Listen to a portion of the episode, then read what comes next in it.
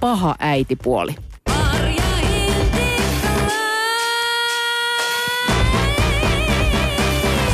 Suorassa lähetyksessä seurassani Tinder-yhäri Jenny Lehtinen ja ydinperhefanaatikko Heikki Soini.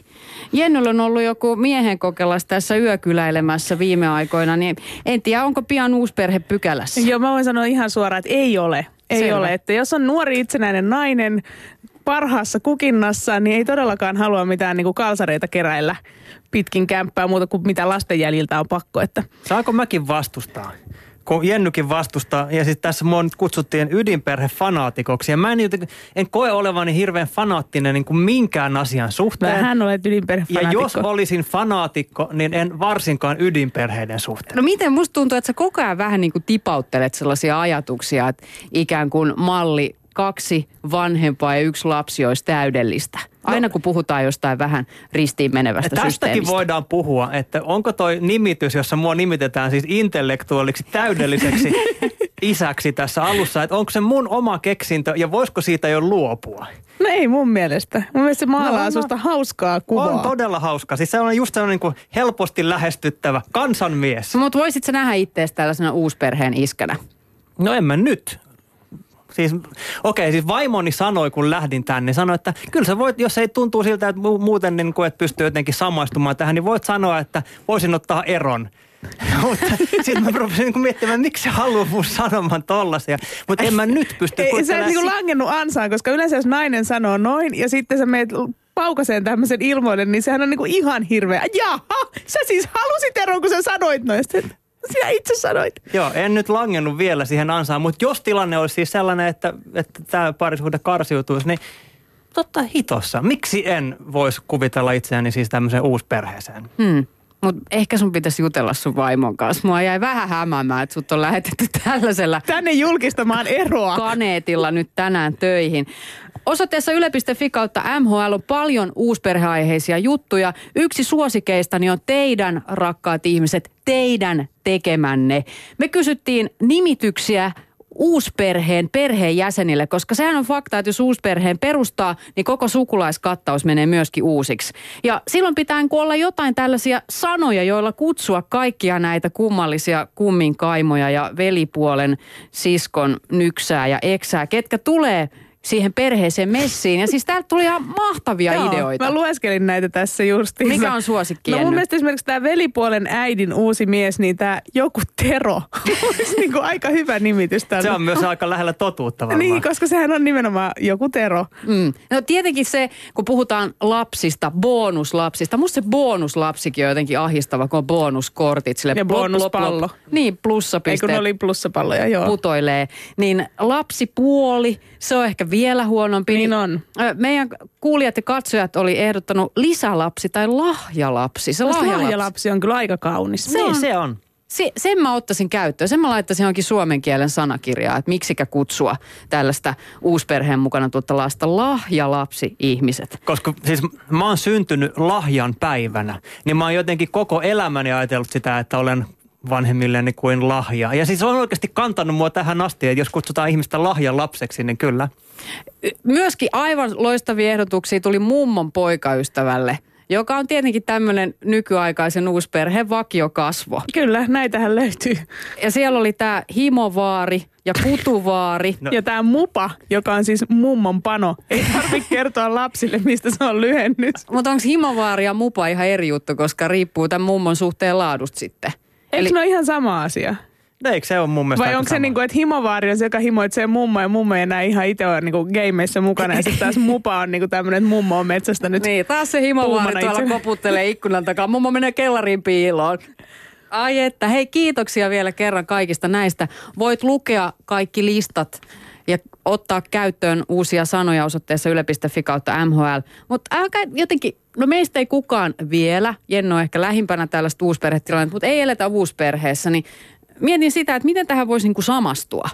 No ei siis kaikki tällaiset sosiaaliset yhteisöt, jossa on ollut siis joku niin kuin järjestys ja sitten siihen tulee jotain uutta, niin sehän on käytännössä niin kuin vastaa tällaista uusioperhettä. Siis mä esimerkiksi valmensin pitkään siis semmoisia nuoria juoksia poikia ja sitten kun siinä oli semmoinen asetelma, että niitä oli ollut pitkään niin kuin ne alkuperäisjätkät ja sitten kun tuli joku uusi, niin se aina niin kuin tuli semmoinen jännite ja varsinkin siinä vaiheessa, kun ruvettiin valitsemaan viestijoukkoa, että niin siinä tuli aina niin kuin itsellekin se, että no joo, no, no alkuperäiset, jos mä nyt otan tuon uuden, niin sitten tiedätkö, sit pitää niinku suosia Joku jotain. pitää ja... jollain lailla myös vähän syrjäyttää. Niin, nimenomaan. Ja, ja siis kaikissa harrasteryhmissä, ja siis jokainen niin puulaakin sählyjoukko, että sä, totta kai sä haluat voittaa, mutta jos sinne tulee joku uusi jätkä ja se vie sun paikan, tiedätkö, hyökkäysketjusta sieltä niin kuin oikea laituri.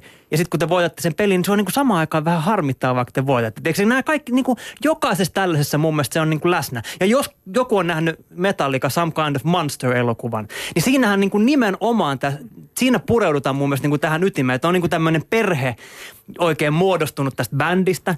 Sitten on vähän vaihtunut jäsenistä, on tullut perhettä niille tyypeille, on tullut vähän uusia arvoja. Ja sitten siellä niin kuin miehet keskenään itkee. Ne on niin kuin maailman suosituin metalliyhtiö, ei vaan niin kuin mikään ei toimi. Ja siinä on nimenomaan mun mielestä tämmöinen kuvaus tämmöistä Kyllä, ja uusperheessä usein on tämmöinen kuin musta lammas. Joku saa sen roolin, sehän on tietenkin Lars Ulrich. No totta kai. Ja siis ihan mieletöntä Heikki. Siis mi- no, mä haluaisin nyt kuitenkin pane, tai niinku pureutua tähän. Mun aika kova statementti sanoa, että uusperheessä on yleensä aina tämmöinen musta lammas. Siis mi- mihin sä perustat tämän ajatuksen? Perustan tämän meidän Väestöliiton asiantuntijan kanssa tehtyä juttu, jonka voit lukasta osoitteesta yle.fi kautta MHL. Siellä siis puhuttiin paljon siitä, että helposti tämmöinen niin roolitus lisääntyy. Että kun tulee lisää porukkaa, niin, niin kuin suhteet kärjistyy, niin sitten aletaan niin kuin helposti Etsiä, nimeämään. Et niin, että kenen syy tämä on. Ja sitten tietysti jos joku lapsi oireilee erityisesti on vaikka just sellaisessa ikävaiheessa, että ottaa sellaisen niin kuin oirehtijan roolin ja purkaa niitä tunteitaan, niin sitten helposti, että joo, tol, toi on se aina, joka pilaa nämä perheyhteisöt. Mutta onhan näitä ihan ydinperheissäkin On, on. näitä, niinku, näitä niinku päivänpilaajia. Nimimerkillä kokemusta on. Nimimerkillä itse se. niin, ja onko tämä sit, onko tää, meneekö tämä helposti siihen, mistä tänään tullaan puhumaan, eli äitipuolesta, että äitipuoli on se, johon kaikki pahuus ja kaikki niin kuin tämmöinen syyllisyys perheen pahoinvoinnista kiteytyy.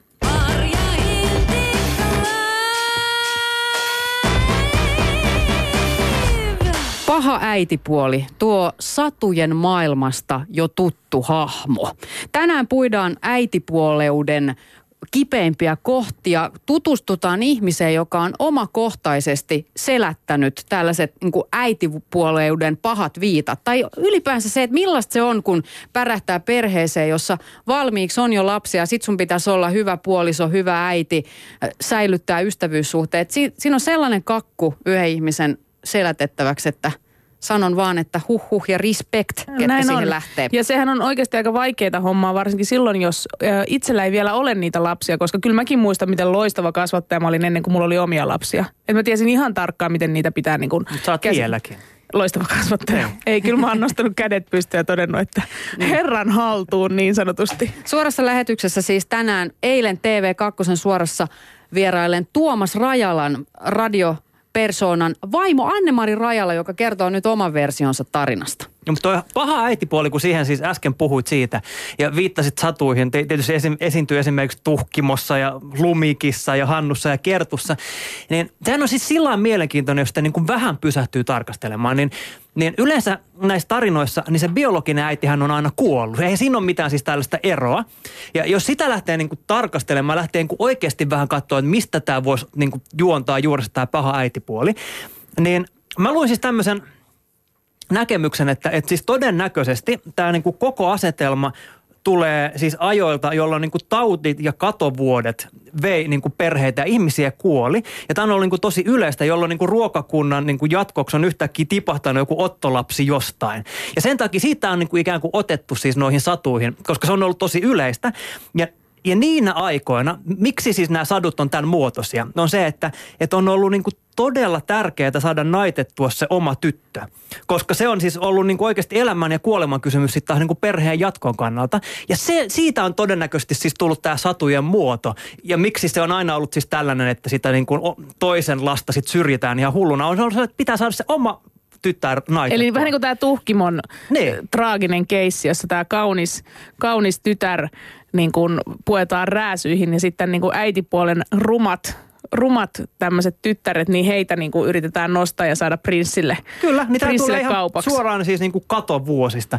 Mutta onhan tämä ihan älytöntä, jos miettii siis, että y- yksi tunnetuimmista uusperheistä on varmaan brittihovin prinssi Charles ja, ja Camilla omaa sukua Parker Bowles. Siis, ja siellähän niin kuin edelleen Dianan haamu ha, ha, jollain tavalla niin kuin Camillan harteilla vaanii. Ja mun mielestä siis oikeasti, mitä tämä teidän mielestä kuulostaa? Vaikka Camilla olisi oikeutettu käyttämään arvonimeä Walesin prinsessa, niin hän on itse esittänyt toivomuksenaan, että hänestä käyttäisiin aviomiehensä toisen arvonimen, eli Cornwallin herttuan mukaista arvonimeä. Ja sähän samaan hengenvetoon voidaan siis todeta, että myös Hovi on ilmoittanut, että jos prinssi Charlesista, tai siis kun hän, hänestä tulee kuningas, niin Camilla omaksuu uuden arvonimen prinsessa puoliso, vaikka hänellä olisi käytännössä siis oikeus tulla myös kuningattareksi. Prinsessa puoliso. Eikö tämä kuulosta vähän Ja, epäreilulta? ja muutenkin niin kuin prinsessapuoliso, kun hän on mitä 70 tai jotain niin kuin siihen suuntaan. Eikö, eikö hän ole aika On, iäkäs? on, on. Niin. No Onhan kyllä, hänellä siis ihan omat näyttää. lapset jo 70-luvun alusta, että eihän Niin. ihan niin kuin eilisen... Joo, tä- Teeren tyttöjä Tämä ole. on todella niin. hyvä huomio. Kyllä Camilla Parker Bowles on sellaisen tämän maailman satuhahmo, tällainen niin kuin äitipuolen Ei, mutta stereotyyppi. ei, ei periaatteessa ole, koska hän ei nimenomaan ole saanut sitä valtaa. Mehän ollaan niinku, niinku syrjäytetty tämä stereotypia. Muutenhan hän olisi siellä jo kuningattarina heiluisi näin ja sitten olisi jo niinku, nämä Charlesin lapset olisi jo pistetty niinku William ja Harry, niin ne olisi jo jossain lihoiksi laitettuna jossain. Siellä jotkut Camillan omat lapset yhtäkkiä olisi kiipimässä valtaan. Niin, mutta lopussahan on käy julmaa. aina huonosti sille äitipuolelle. Niin, mutta nyt Camillallehan ei käy, koska hän on ymmärtänyt olla tämmöinen nöyrä. Niin, oman paikkansa hänet on vaan laitettu siihen rooliin, mutta onneksi on myös siis positiivisia äitipuoliasetelmia. Kaikki varmaan muistaa The Sound of Music. alive. Kyllä. Juuri se. Siis, mutta siinähän oli tietysti aika eeppinen niin kuin pahuuden vastakkainasettelu. Oli siis äitipuoli vastaan natsit. Ja, ja niitä pahempia siis osapuolia ei missään elokuvassa voi olla. Vain niin. natsi voi olla pahempi kuin äitipuoli. Niin, nimenomaan. Näin. Ja silloin hän kukoista ja loista ja laulaa Kyllä. vuorilla. Kor- kovaa Laulava ja nunna tuli korkealta. ja selätti natsit ja kaikki oli tyytyväisiä. Et siinä niin kuin äitipuolikin oli hyvä. Ja tietysti onhan meillä niin kuin myös ihan julkisuudesta tuttuja. Esimerkiksi Serena ja Venus Williamsin äitipuoli Lakissa Graham, joka siis on saman ikäinen kuin Venus. Ja kun tyttäret ei ole oikein niin kuin ehtinyt tehdä lapsia, niin hän on tehnyt Isukin kanssa nekin niin kuin tyttärien puolesta. Ja siellä Siis se olisiko niiden tyttärien pitänyt tehdä Isukin kanssa lapsia? ei, Mikä siis, tää? kun he ovat jatkaneet tennisuraansa eikä ole lähteneet ollenkaan perheen Niin tehdään niinku perustamiseen. lapsenlapsia isälle, niin sitten tämä toinen on Niin, tullut niin yli Joo, joo. 70-vuotias isä on tehnyt heidän ikäisen äitipuolen kanssa lisää lapsia. Ja tiedätkö, se homma hoituu ja kaikki hymyilee katsomossa. Ja Mutta on tämä nyt jotenkin hirveän äitikeskeistä. Eikö isille ole mitään vastaavaa? Mikä on niinku tällaisen äh, isän va- stereotyyppi, isäpuolen stereotyyppi? no se, se on myös tämmöinen niin väkivaltainen alistaja. Jos miettii niin kuin vaikka Aki Kaurismäen tulitikku tehtaan tyttöelokuva, jossa niin kuin Esko Nikkari kuumoottaa, kurmoottaa Kati Outista niin kuin mennen tulleen, niin ky, kyllä se on varmaan se semmoinen niin hyvin tunnekylmä väkivaltainen alistaja. Ja sitten tietysti jos joku on nähnyt aikuisviihdeelokuvia, niin kyllähän tämä tämmöisen kuin teini-ikäisen tytön isäpuoli on aika tunnettu hahmo. Kai teit journalistista taustatyötä. Kyllä ihan siis vaan tämän, tämän varmistaakseni katsoin muutaman päivän. Meidän työhuoneen ne lasiset mm. seinät oli aivan huurussa. Mutta on tosi pinnalla nyt kulttuurissa, populaarikulttuurissa. Nyt on leffakin ilmoilla Daddy's Home. Siinä on Will Ferrell ja Mark Wahlberg. Joo, siinä trailerissa on mun mielestä siis ihan täysin kiteytetty tämä koko isäpuolen idea. Siinä sanotaan, että kuka vaan voi olla isä, mutta kaikilla ei ole kärsivällisyyttä ja riittävää omistautumista olla isäpuoli. Se on just noin. Ja, niin, sano vaan. Niin kansallisteatterissa myöskin saa kantaesityksensä Paha äitipuoli-niminen näytelmä ihan tässä pari viikon sisään. Tässä äh, Sari 40 vuotta on tämä äitipuolihahmo tässä. Mä luen yhden hänen repliikkinsä. Kuulkaas äitipuolet, samastutteko? Mä rakastan teitä, vaikka te tappaisitte mut. Ja mä rakastan vielä silloinkin, kun mä olen kuollut. Vielä haudastakin mä rakastan teitä, saatana. Eli väkivaltaisesti rakastaa näitä lapsipuoliansa. Mutta ku, ehkä toi kuvaa jotenkin sellaista äitipuolen fiilistä, että sä, sä oot niinku äiti, sun, on- sun on pakko rakastaa, se on sun tehtävä ja sit se on aivan hemmetin vaikeeta. Niin se on sellainen niin kuin riittämättömyyden tunne siis siitä, että eikö tämä perkele riitä, kun minä kaikkeni annan ja sinä vaan siinä valitat. Arja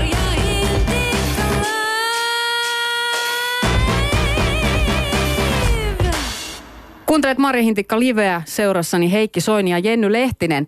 Eilen startattiin uusperhekeskustelu räväkästi suorassa TV-lähetyksessä, jossa kyläilemässä näyttelijä Saireetta Kotirinta ja radiopersona ja tuottaja Tuomas Rajala. Ja Saija Reetallahan on melkoisen jännä elämäntilanne. Hänellä on yksi biologinen lapsi. Sitten kaksi vuotta sitten netissä tapasi Jarnon, joka kuulemma ensitreffeillä läväytti ässät tiskiin, että hei, mulla on muuten viisi lasta. Hänellä oli käsitelty pakka, koska siinäkin on vain neljä ässää. Eli siis kyllä viisi on aika iso luku heittää. Mm, ja ne oli kahdesta edellisestä liitosta, äh, mutta Saireetta väitti, että ei, ei hänellä tullut mieleen juosta karkuun. Niin sanoi hän myöskin sen, että ei se nyt mikään semmoinen niinku uskomaton iloinen bonuskaan ollut, mutta päätti kuitenkin jatkaa siitä eteenpäin. Mutta nyt heillä on siis Jarnon kanssa kuuden lapsen uusperhe. Kaksi on sellaisia alakouluikäisiä ja loput teinejä, osa jo aikuisuuden kynnyksellä. Saireetas tuli yhtäkkiä sen parin aikuisen klopin äiti ja sanoikin, että melkoista taiteilua se on. Äh, Näin Saireetta kertoi, että sortuukohan hän joskus äitipuolena sellaiseen yliyrittämiseen. No ehkä ihan alussa, mutta sitten aika nopeasti meni hermo.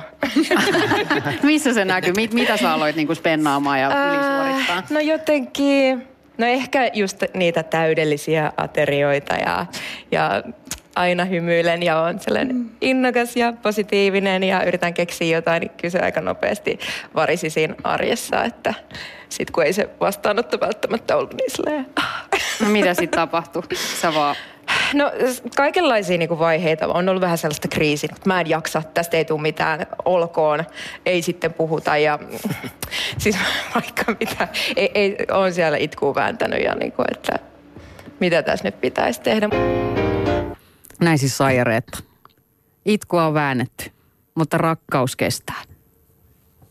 Eikö hän sanonut, että hän on myös hiljaiseksi. ove, ovet paukkuen joskus lähtenyt siitä, mutta on tullut takaisin? Joo, että et on mennyt niin, kuin niin pahaksi, pahaksi se arjen pyöritys ja riidat, että joskus on tehnyt mieli heittää hanskat tiskiin, mutta ei ole kuitenkaan heittänyt.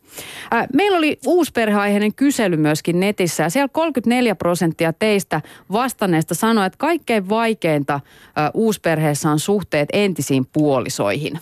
Ehkä tämäkin on se syy, miksi tulee sellaisia nimityksiä niin kuin paha äitipuoli. Tai No- ne on sellaisia negatiivissävytteisiä. Tai kaikki se keskustelu käydään sitä kautta. Ehkä tämä on myös se syy, minkä takia he ovat ekspuolisoita.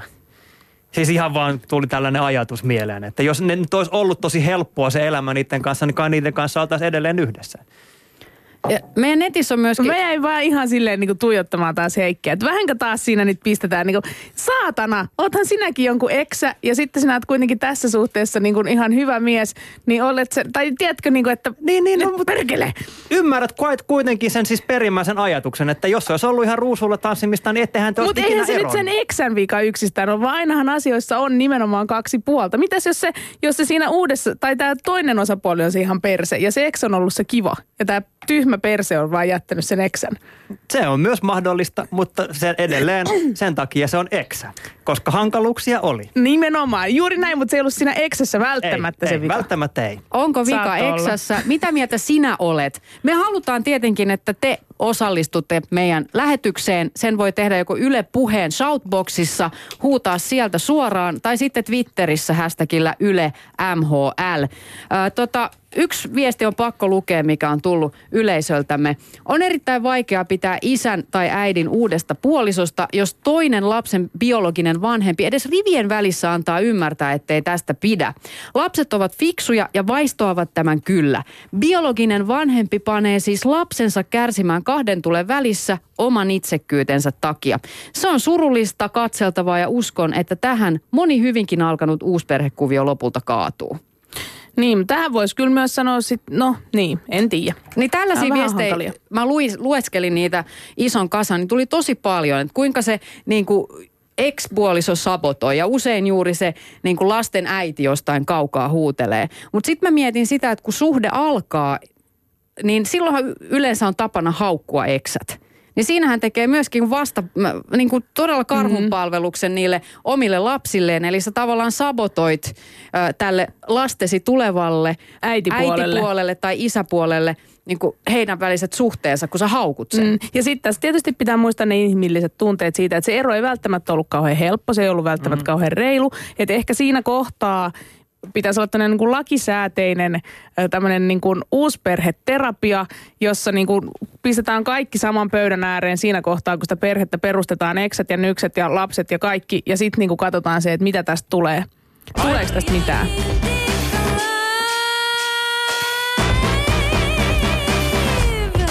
Paha äitipuoli, tuttu hahmo jo Lumikista ja Hannusta ja Kertusta. Hän on täällä! Oh my god! En uskalla olla lähellä. Hänellä on tämmöinen peilikin mukana, mistä hän kyselee, että kerro, kerro kuvastin Kennon maassa kaunehin. Tervetuloa suoraan lähetykseen Tuomas Rajalan vaimo Anne-Mari Rajala kertomaan toinen puoli tarinasta. Kiitos. Huomasin tuossa lämpiön puolella, että todellakin laukusta löytyy tämmöinen peili, eikä ole ihan mikä tahansa peili, vaan todella tällainen koristeellinen timantteja täynnä oleva hopea peili. Ja siitä sitten itseäni ilmeisesti katselen ja kysyn, että ken on maasta, maassa kaunein. Vieläkö näet oman kuvas siinä? No itse asiassa eilen teillä oli siinä TV-ohjelmassa se syyllistämisnappula. Ja olin ihan varma, että sitä ei tänne nyt ole roudattu tänään. Olisi pitänyt, koska olisin voinut istua sen päällä ja olla koko ajan. Mutta ajattelin, että jos käännetään tämä sillä positiivisen puoleen, että aina kun alkaa syyllistää itseensä, niin katsoo peilistä ja yrittää todeta itselleen, että ihan hyvä, hyvä ihminen olet. Joo, ihan, ihan nätiltä näyttää ja hyvä ihminen on. Anne-Marin äh, mies Tuomas Rajala siis eilisessä TV2 suorassa lähetyksessä kertoi teidän neljän lapsen uusperheen elämästä. Ja me ollaan myös netissä kyselty siitä paljon kansalaisilta, niin otetaan Anne-Mari sulle pari kysymystä tästä meidän uusperhe kyselystä, niin miten uusperhe-elämäsi sujuu? A. Tämä on timanttia. B. Paremmin kuin pelkäsin. C. Vaihtelevasti. D. Vaatii aika tavalla duunia. E. Tämä on ihan karmea. Itse asiassa viikon aikana vilkasin tätä testiä ja rupesin, että no nytpäs teen tämän ja viisastun tästä. Ja tulin siihen tulokseen, että yhtään noista vaihtoehdoista ei voi allekirjoittaa. Jossain vaiheessa elämä on jokainen niistä käyty läpi, mutta eh, nyt täytyy tuottaa pettymys ja sanoa, että paremmin kuin pelkäsin tällä hetkellä. Jaha, No no Tässä mitä, on nyt monet myllerrykset käyty läpi jo vuosien saatossa. mitä sä sitten pelkäsit? Siinä uusperheydessä vai? Mm. No onhan se ihan järkyttävä tilanne kaikille, ihan kaikille osapuolille, jotka siinä on. Se, että miten lapset ottavat vastaan ja miten itse ottaa ne lapset vastaan, koska se on just se kysymys, että osaako näyttää sitä kiintymystä ja kiintyykö? Niin sun uusperheäitiys alkoi kahdeksan vuotta sitten, kun rakastuit siis Rajalan Tuomakseen eilen TV-ssä nähtyyn radiosta tuttuun persoonaan sekä Yle X:stä että Novalta muun muassa.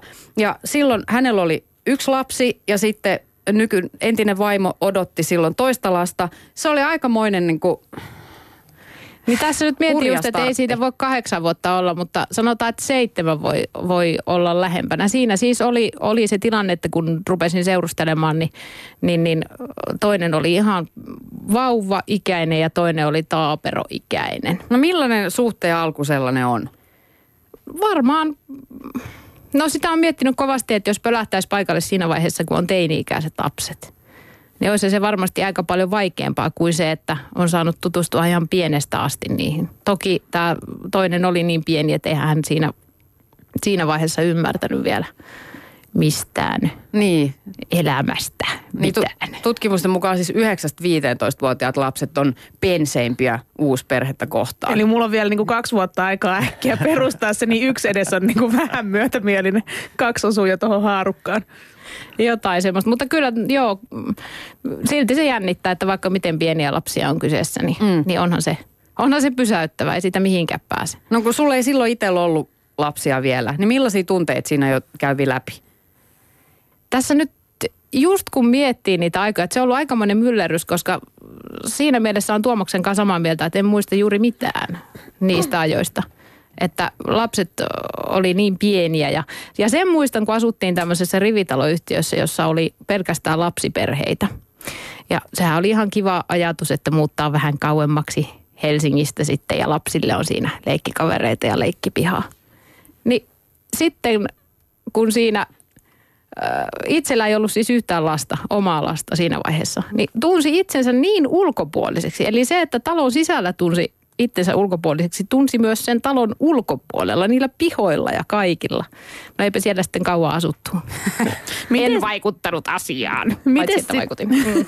Miten sitten se semmoinen, niin kuin, että, että jos sä, miten sä oot kokenut sellaiset tilanteet, kun mä itsekin koen vaan sen, että kun täytyy kertoa siitä, että no olen eronnut ja sitten kaikilla tulee semmoinen mm, katse saman tien ja se semmoinen vähän niin kuin, että miten ne nyt ne lapset. Ja sitten kun sä kerrot siitä, että no mä en ole edes vaikka näiden lasten, kaikkien lasten äiti, niin millaisia, niin kuin, mitkä on mieleenpainuvimpia kohtaamisia sen tiimoilta? Ei mitään yksittäistä tuu mieleen, mutta kyllähän sitä joka kerta kaupassa mietti. Sitä mietti joka kerta, kun meni, että niin itse asiassa nämä ei ole siis minun lapsia. En tiedä, Ja mistä se se, tuli. sanoa jokaiselle? Jos joku tulee olettamaan, että ne on sun lapset, niin pitääkö sun aina olla se, mm, mm, mm, ei ole. Tuleeko se semmoinen niinku reaktio? Ensin tulee, mutta toisaalta kun hoidin nuorena tyttönä eräistä kaksivuotiaista lasta, niin siinä vaiheessa olin noin kaksikymppinen. Ja kun meni hänen kanssaan johonkin rannalle tai leikkipuistoon, niin kyllä siinä piti sanoa, että niin, että olen hoitaja.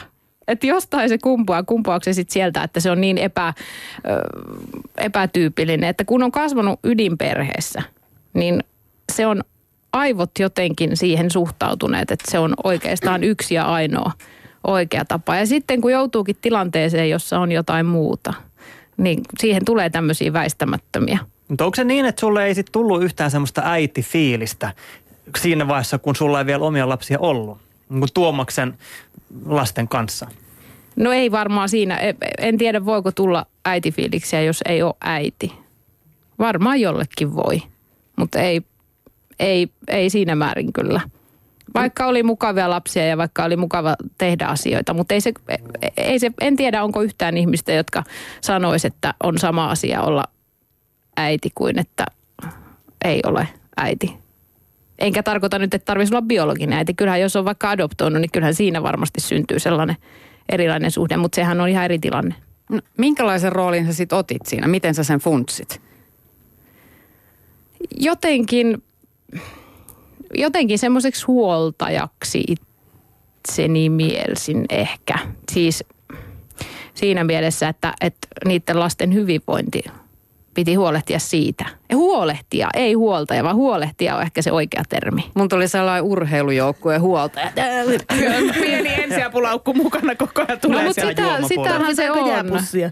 Mietin nyt, kun lähtee tonne vaikka kauppaan ja on neljä lasta mukana, niin kyllä siinä on semmoinen huoltaja. Varsinkin jos menee ravintolaan, niin siellä todellakin rampataan hakemassa porkkanaraastetta ja ei ehdi omaa lautasta edes ottaa, kun on jo toinen kierros Mutta luvassa. oliko sinulla sellainen paha äitipuoli fiilis, kun me tässä aikaisemmin siitä puhuttiin? No oli kyllä, koska sitten tulee ne, just nämä syyllistämisen tunteet. Nyt otin peilin käteen ja Joo. yritän katsoa, ei tämä auta, tämä ei auta. Mutta kyllä siinä tulee sellainen, että on jotenkin epäonnistunut. Mutta ehkä se johtuu siitä, että jos on perfektionisti ihmisenä, pyrkii aina, jos nyt ei parhaaseen, niin ainakin jonkun sen oman standarditason, että pääsemään siihen asti edes. Ja sitten kun ajattelee, että no nyt hermostuin, niin sitten on huono ihminen. Mutta jokainenhan hermostuu, jokainen hermostuu omille lapsilleen. Ja siitä päästäänkin ehkä siihen, että, että siinä vaiheessa kun hermostuu niille toisen lapsille, niin seuraavassa käänteessä täytyykin hermostua omille lapsilleen tasapuolisuuden nimessä. Että ei vaan jää sellainen, että nyt se on tosi paha ihminen. Niin vaikka se vaan täällä huutaa niin miehensä lapsille ja omia siellä vaan. Niin, mä ymmärrän ton. että se-. Niin, se tulee sisältä.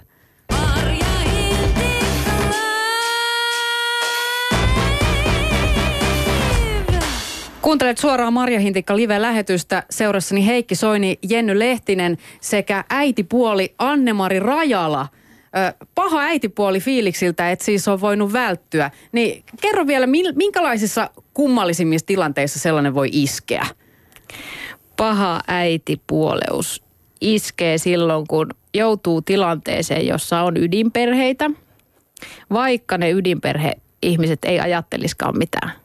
Mutta koska se on kirjoitettu omaan päähän, että tämä on jotenkin eri tavalla tämä juttu, niin sitten se nousee sellaisessa tilanteessa. Mutta se on sun pään sisäinen Se kokemus. on pään sisällä, joo, ja se uskon, että se on ainoastaan siellä. No toki löytyy, aina löytyy syyllistäjiä ja niitä ihmisiä, jotka nauttivat siitä, että saavat arvostella toisten tekemisiä. Niin justiin. Mutta se ei niin kuin, äh, miten sitten se ympäristön reaktio? Teillä alkoi uusperhe silloin seitsemän vuotta sitten, niin miten, miten porukka reagoi, kun sä kerroit, että tällainen tilanne? se vaihteli, vaihteli siinä sitten. Totta kai oli niitä, että miten selviät, kun on noin pieniä lapsia ja, ja sitten oli niitä, jotka oli, että, että hieno, hieno homma, tietenkin. Mutta aika paljon meillä tuli tuolla viestejä, kun kyseltiin tästä uusperheelämästä, niin ää, siitä, että miten suhtaudutaan, niin tämä on hyvin tyypillinen vastaus. Kelpaan pyykkimuijaksi ja syntipukiksi, en muuksi. Pystyy jotenkin tuntemaan kyllä tuo. Tämä mennään taas näihin huoltojoukkoihin, että No, miten sen, sen roolin kanssa sitten elää, koska ei toi kuulosta kauhean palkitsevalta, että sä oot niinku pyykkimuija ja sitten semmoinen loanheittosanko.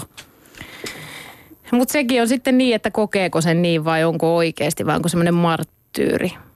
Siihen vaan vuosien saatossa jotenkin turtuu siihen tilanteeseen. Hyväksyy sen tosiasian, että on tietynlaisia velvollisuuksia, mutta ei ehkä oikeuksia. Yksi ystävä kertoi hyvän esimerkin.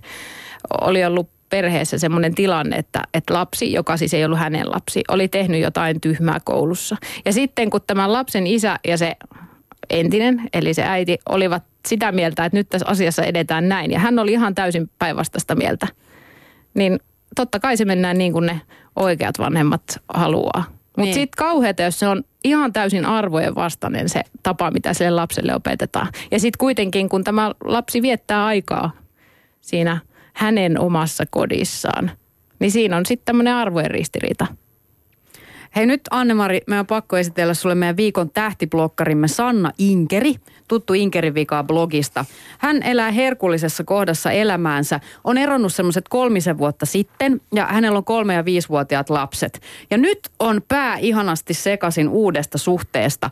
Eli me vielä ei olla siinä uusperhetilanteessa vasta ihastusvaiheessa, mutta nämä yhteenmuuttoasiat on olleet jo pöydällä. Joo, siis me tota, yhteen muuttamisasiaa pohdittiin tai keskusteltiin ihan vaan ajatuksen tasolla uuden kumppanini kanssa ja, ja mietittiin sitä, että kuinka se on niin kuin nimenomaan ajatuksen tasolla niin kuin ihana se haave siitä, että, että molemmilla on se tavallaan kaipuu siitä, että siinä omassa arjessa ja kotiarjessa olisi se toinenkin aikuinen, jonka kanssa voisi vois jakaa ajatuksia ja arkea ja iltapalan sohvalla. Ja, mutta sitten mitä se käytännössä sitten olisi, niin siinä olisi paljon työtä ja paljon kompromisseja ja paljon sovittavaa. Ja mä uskon, että, että se, miten ehkä niin kuin ydinperheen rakentuminen eroaa siitä uusperheen rakentamisesta, on just se, että siinä täytyy paljon enemmän tehdä sit niinku työtä ja ihan niinku luoda, ö, luoda sääntöjä ja luoda periaatteita ja sellaista, mikä ehkä ydinperheessä yleensä syntyy itsestään, niin se pitää sitten erinäisten eri, eri osapuolten välilläkin, välilläkin keskustella ja lyödä lukkoon. Et se on siinä mielessä varmasti paljon hankalampaa. Parisuhdehan ja, ja perhe edellyttää aina tosi paljon kommunikointia ja puhumista ja asioista niin kuin oikealla nimellä puhumista. Ja, ja sitten kun on tällainen kuvio, missä on niin kuin sinun lapsia ja minun lapsia ja heillä vanhempia ja, ja niin kuin paljon aikuisia, jo, joilla on niin kuin jonkunlainen mielipide asioihin, niin, niin täytyy olla niin kuin toimiva keskusteluyhteys moneenkin suuntaan. Mun, mulla ja mun ö, lasten isällä on hyvin, hyvin asialliset välit ja me, meillä on hyvä yhteistyö meidän vanhemmuudessa. Voisi ehkä ku, kuvailla sitä, että me ollaan vähän niin kuin tavallaan työkaverit, että meillä on yhteinen projekti ja me toimitaan niin kuin tiiminä yhte, yhteisen tavoitteen eteen ja, ja se sujuu hyvin. Että me ollaan toki tehty sen eteen paljon työtä ja ei se ole ollut ihan helppoa aina, mutta tällä hetkellä kaikki sujuu varsin mainiosti. Marja Hintikka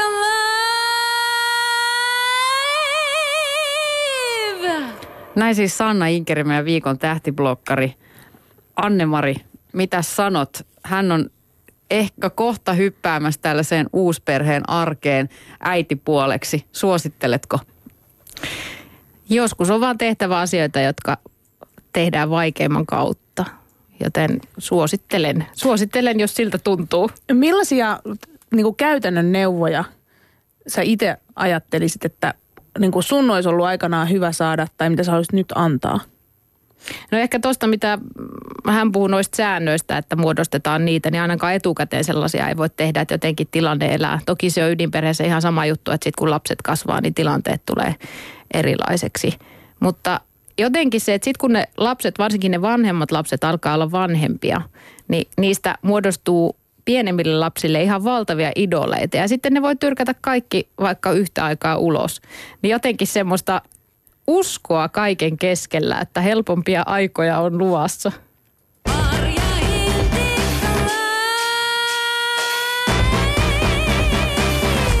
Marja Hintikka Livessä puhutaan uusperheiden asioista. Kylässä meillä on täällä äitipuoli Annemari Rajala, Tuomas Rajalan puoliso. Eilen kuult- kuultiin Tuomaksen näkökulma ja nyt sitten Annemarin. Niin Tuomas oli kahden lapsen isä silloin, kun te aloitte olla kimpassa. Ja sitten siitä pari vuoden päästä saitte ensimmäisen yhteisen lapsen ja sitten kaksi vuotta saitte toisen lapsen. Eli voisiko sanoa niin kuin ruuhkavuodet big time ja potenssi 10. Kyllä varmasti siinä, kun kaikki oli vielä alle kouluikäisiä, niin olihan siinä meininkiä, joo. Kyllä, kyllä. Tuomas puhui eilen myöskin siitä, että hänen mielestään kaikilla naisilla on äityyden tarve, joka ei ehkä täyty, jos ei kuunnella. sehän ratkaisee uusperheen niin kuin monia ongelmia siinä vaiheessa, että jos on, jos on tilanne, että on, on semmoinen uusperhe, toisella on lapsi ja toisella ei, niin sitten kun tehdään se yhteinen rakkauden hedelmä, niin sitten se alkaa helpottua se, se niin kuin, nainen, jolla ei ole lapsia, niin kuin, hän ei ole saavuttanut sitä täydellistä naiseutta. Mm. Hän ei ole voinut tuottaa kupeidensa hedelmää miehelleen. Ja hän siis kokee vähän semmoista alemmuutta. Ja silloin, kun ne lapset tulee siihen kuvioon, niin sitten se niin kuin helpottuu. Miten Anne-Mari, oliko sun mielestä Tuomaksen analyysi tuosta tilanteesta oikea? Johtuiko ongelmat siitä, että sinulla ei ollut omia lapsia vai, vai niin kuin mistä se johtuu? Ei siinä ole ehkä olemmuuden tunteesta kyse, vaan enemmänkin ulkopuolisuudesta. Että se ulkopuolisuuden tunne helpottaa siinä vaiheessa, kun tulee yhteisiä lapsia. Sitten on jotain, niin kuin, johon, äm, johon nojaa. Ja sitten monesti ristiriitatilanteessa se tilanne kääntyy helposti siihen, että minä ja minun lapset ja sinä ja sinun lapset. Vaikka itse asiassa unohtuu vähän, että nehän on yhteisiä osa niistä. Niin. Mutta joo, väittäisin, että se on ulkopuolisuutta enemmän. Siis muuttuuko sun suhde Tuomaksen lapsiin sen jälkeen, kun sit sait omia lapsia? No ei varmaan. En, en usko, mutta se suhtautuminen siihen koko kuvioon muuttuu. Miten? No jotenkin sillä tavalla, että tunsi kuuluvansa joukkoon. Ei ollut enää iskän tyttöystävä. Sen, sillä nimellä sua kutsuttiin. No ei varmasti kukaan kutsunut, mutta omassa päässä se kääntyi taas siihen. Niin kuin huomataan, niin aika monet näistä asioista voi olla, tai uskon, että onkin ihmisen omassa päässä, eikä toiset niitä niin ajattele syvästi kuin mitä se itse koki. Kun se jotenkin kokee, että nyt tämä tilanne on epätyypillinen. Mutta sitten kun tulee lapsia siihen liittoon ja sitten on ne lapset edellisestä suhteesta, niin sitten tulee tämä niinku tasapuolisuuden ongelma, mistä tuli hirveästi myös meidän nettikyselyssä. Ihmiset painiskelee sen kanssa. Niin mitä eroja sä huomaat tunteiden näyttämisessä niinku versus omiin biologisiin lapsiin ja sitten Tuomaksen lapsiin?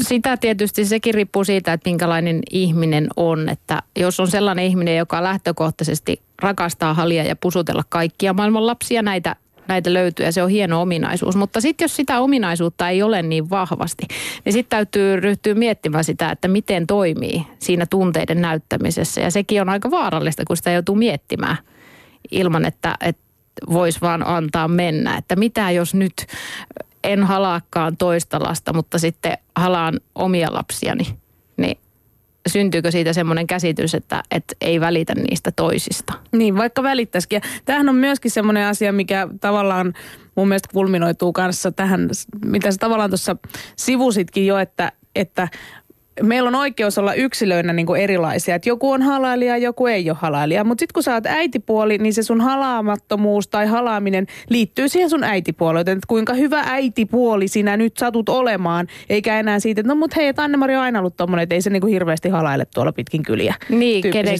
kenenkään lapsia ylipäänsä. Tai ylipäänsä en kauheasti halaile aikuisiakaan. Niin, Yritettekö me halata häntä, kun hän tuli tänne? Ei, ei Ainakin yritetty. Maria Mä yritti. Anne-Mari oli ja se, että taas toi tulee. No, mä en kyllä yrittänyt, koska mäkään en ole mikään halaalija. Mutta missä tilanteessa Anne-Mari on niin kuin jotenkin vaikea olla tasapuolinen? Kun sanoit, että sitten niin välillä sitä ajattelee, että nyt kun tein hänelle noin, pitäisikö hänelle tehdä noin, niin onko jotain semmoisia selkeitä tilanteita, joissa, joissa se tulee esiin? No on sitten vaikka tämmöiset ostotilanteet, että huomaa, että nyt lapselta puuttuu vaikka kypärämyssy tai villapuku ja sitten lähdetään ostamaan sitä.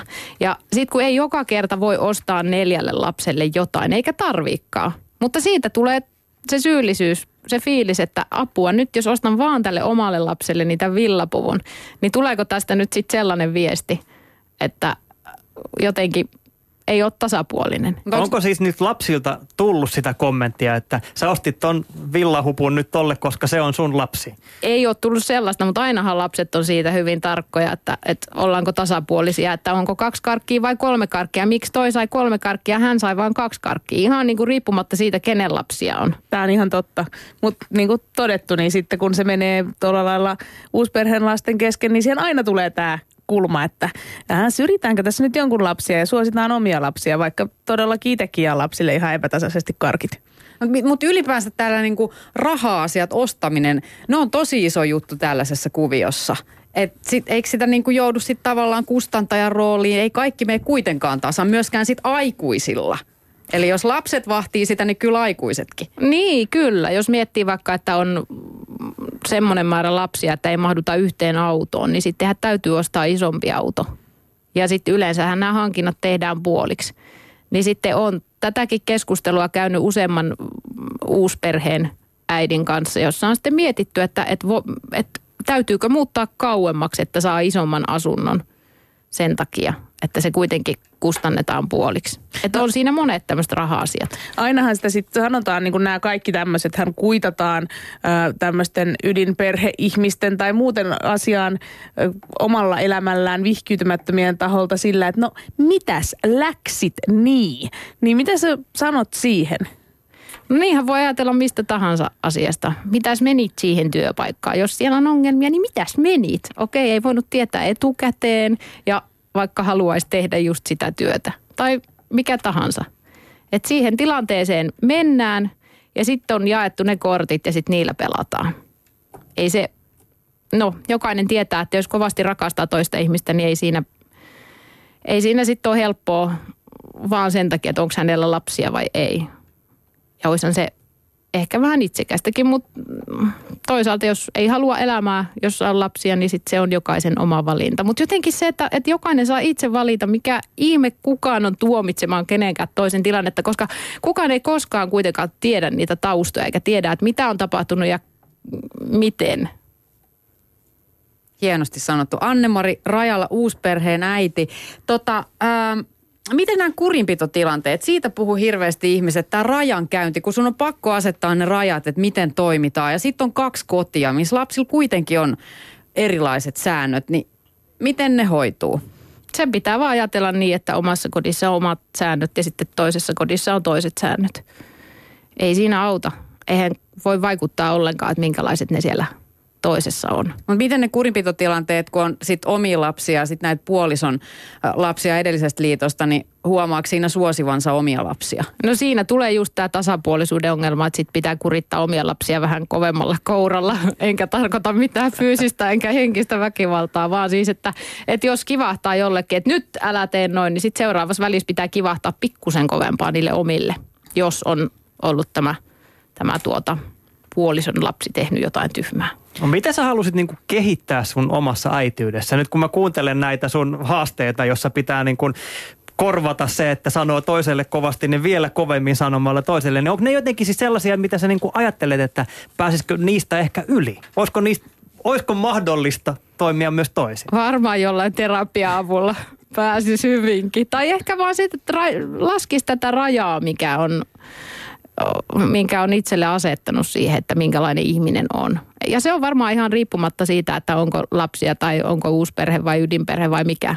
Että just se, että voisi olla vähän vähemmällä päästää itsensä. Mites Anne-Mari, jos, jos joskus kävisi elämässä niin, että, että sun lapsille tulisikin äitipuoli, niin toivoisitko että se olisi samanlainen äitipuoli kuin mitä sä oot ollut?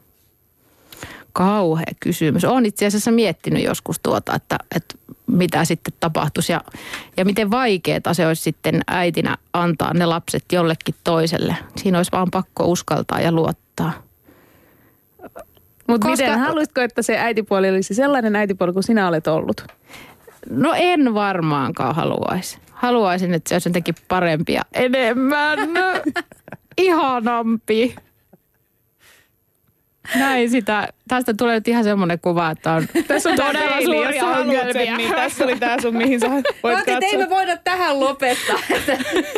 no, mutta hei, mitkä on parhaat asiat, mitä, mitä se äitipuoleus on sulle opettanut? No ainakin eri ikäisten lasten kohdalla, kun näkee, miten ne taidot kehittyy, niin sit sitä jotenkin osaa arvioida taas elämää vähän eri vinkkelistä jollain lailla. On siinä, paljon se on opettanut. No Ja sitten sen, että, että just, että ei, ei tuomitse ketään muita ihmisiä.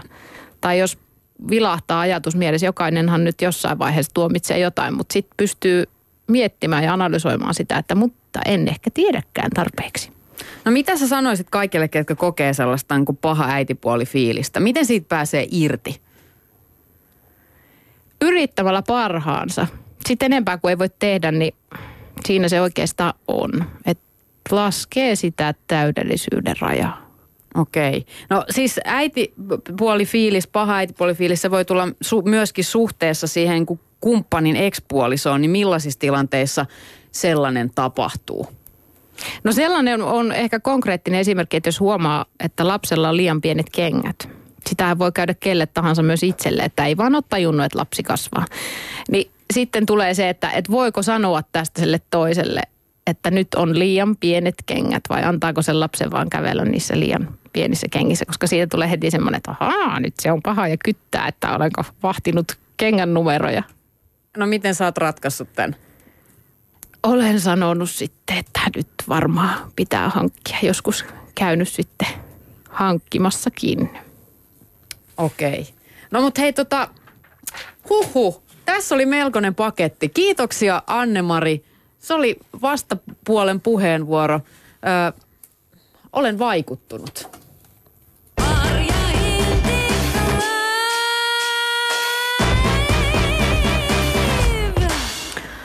Uusperheet, kyllä siinä monena saa olla, jos siihen lähtee. Mun täytyy sanoa, että arvostan kaikkia. Nyt kun on lu- lukenut meidän, meille tullutta postia ja ihmisten tarinoita, niin huh huh. Ei ole helppo, mutta ei elämä pidäkään olla. Niin, mun mielestä se ehkä tässä uusperheasiassa niin kuin olennaisinta jokaisen aikuisen kohdalla olisi ehkä se, että tota, kun miettii sitä, että me kaikki halutaan aina sanoa, että kyllä minä rakastan lapsiani yli kaiken. He ovat tärkeintä minulle elämässä ja tässä maailmassa ja kaikessa. Niin Et, et tukeeko se oma toiminta sitä, että niillä lapsilla oikeasti olisi sitten niin kuin hyvä olla, missä tahansa he sitten joutuvatkaan olemaan. Ainahan se ei ole oma tahto, että, että vaikka tuleeko ero tai eikö tule, mutta että miten sen jälkeen toimii ja siitä eteenpäin toimii, niin kyllä niin kuin se on helvetin tärkeää. Se viittaatko sä tässä nyt siihen, että, että onko ensisijaisen tärkeää, että pitää huolta itsestään ja omasta hyvinvoinnistaan vai koko ajan vaan niin kuin ajattelee sitä lapsen, niin kuin, mitä lapsi toivoo okei, ja sitten kun niiden mahtavaa, tulee ristiriita ja sitten niin kuin, että millä per, niin kuin perusteella tehdään päätöksiä. Ei vaan mä tarkoitin oikeastaan lähinnä tällä sitä, ö, että olin, olin tosi epäselvä, että miten sä niinku suhtaudut esimerkiksi näihin, näihin sun ekspuolison niinku tekemisiin, tai että miten sä esimerkiksi tuet tämän lapsen olemista vaikka sit siellä ö, niinku isänsä luona ö, äitipuoleen tutustumisessa, sisarpuoliin tutustumisessa. Meidän nettisivullahan on aivan niinku hirveä tarina siitä, miten ihmisestä tehdään paha äitipuoli sillä lailla, että, että tämä niinku lapsen biologinen äiti myrkyttää täysin lapsen mielen tätä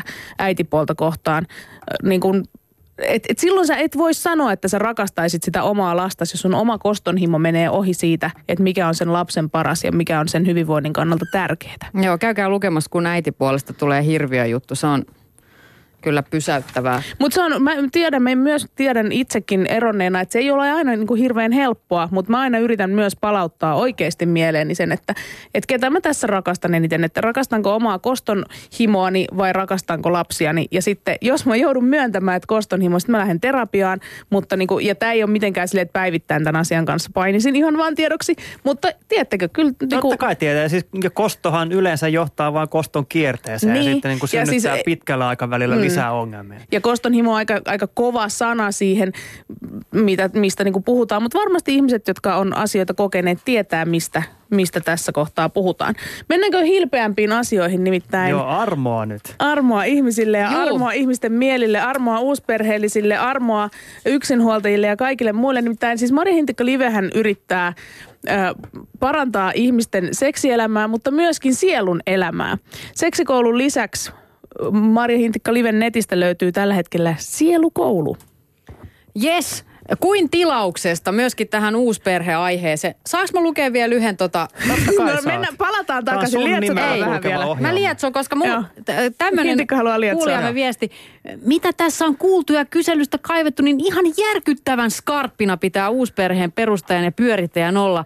Siellä jos jossakin on oltava aikuinen, pitää sietää, puhua, sopia. Niin kuin yksi vastaaja sanoi, negatiivisia ajatuksia tulee varmasti, mutta ne pitää käsitellä. Mun mielestä tämä Jennyn sielukoulu on nyt vastaus myös tähän. Okei, et yhtään paineita Joo, laittanut. et, et Ei. luvannut kauheasti. Niin, Mari Hintikka-liven sielukoulu siis pelastaa sinunkin uusi perheesi. Kyllä.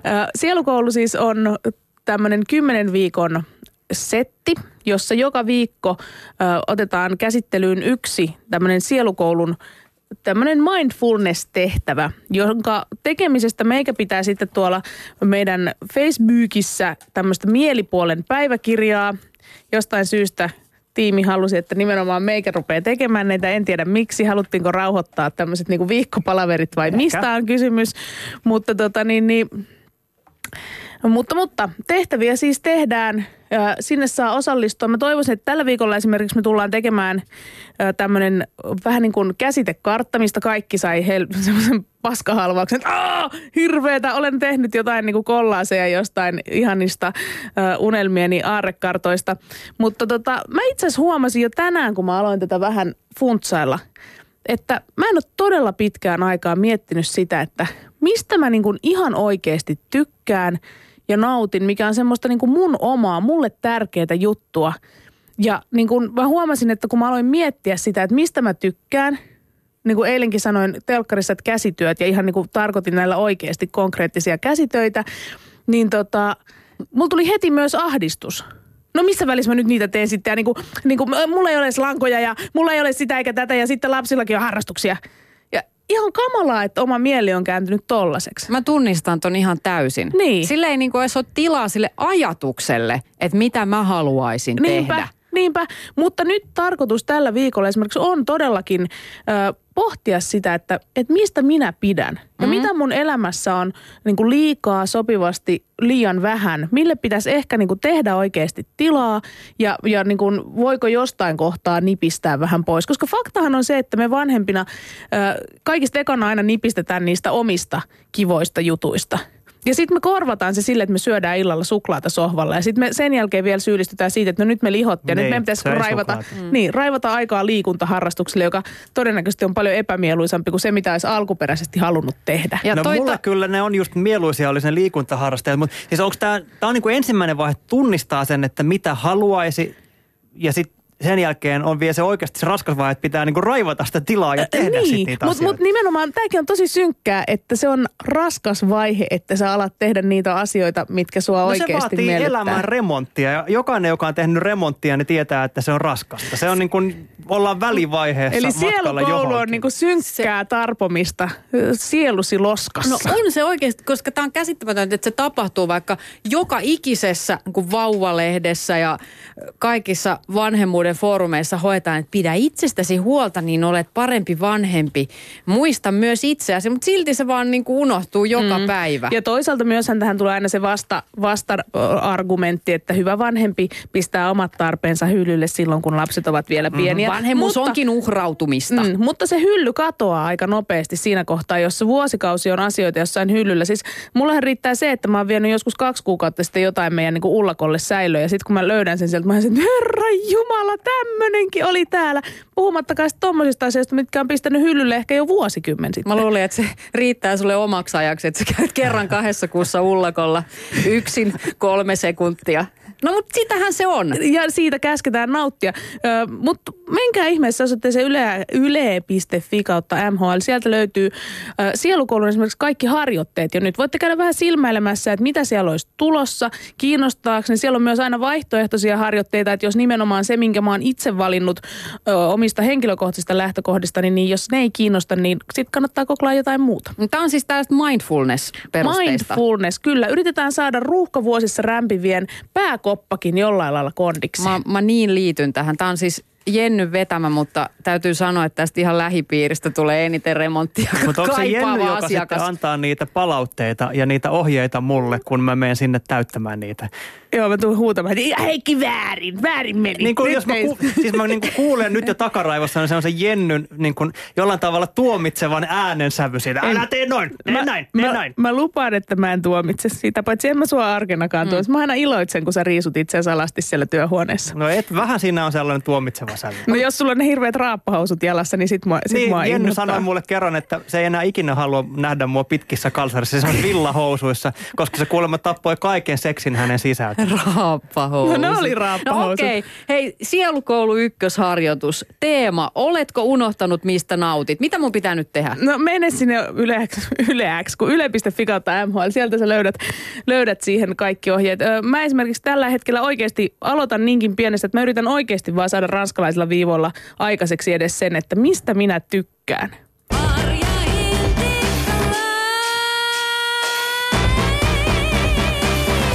Ensi viikolla mielen ja studion valtaavat mummot ja papat. Mummit ja vaarit. Mummat ja papat. Mitä näitä nyt on? Me puhumme... Päästetäänkö me näitä uusperheiden näitä kutuvaareja ja mummonpanoja paikalle? Mitä ne oli? Himo. Himovaari. Kaikki isovanhemmat, tervetuloa keskusteluun. Siirtykää nyt ihan kärkeen osoitteeseen yle.fi kautta MHL ja vastatkaa isovanhemmuusaiheiseen kyselyymme. Ovatko mummo ja vaari teidän perheessänne hoitoorjia vai kunniavieraita?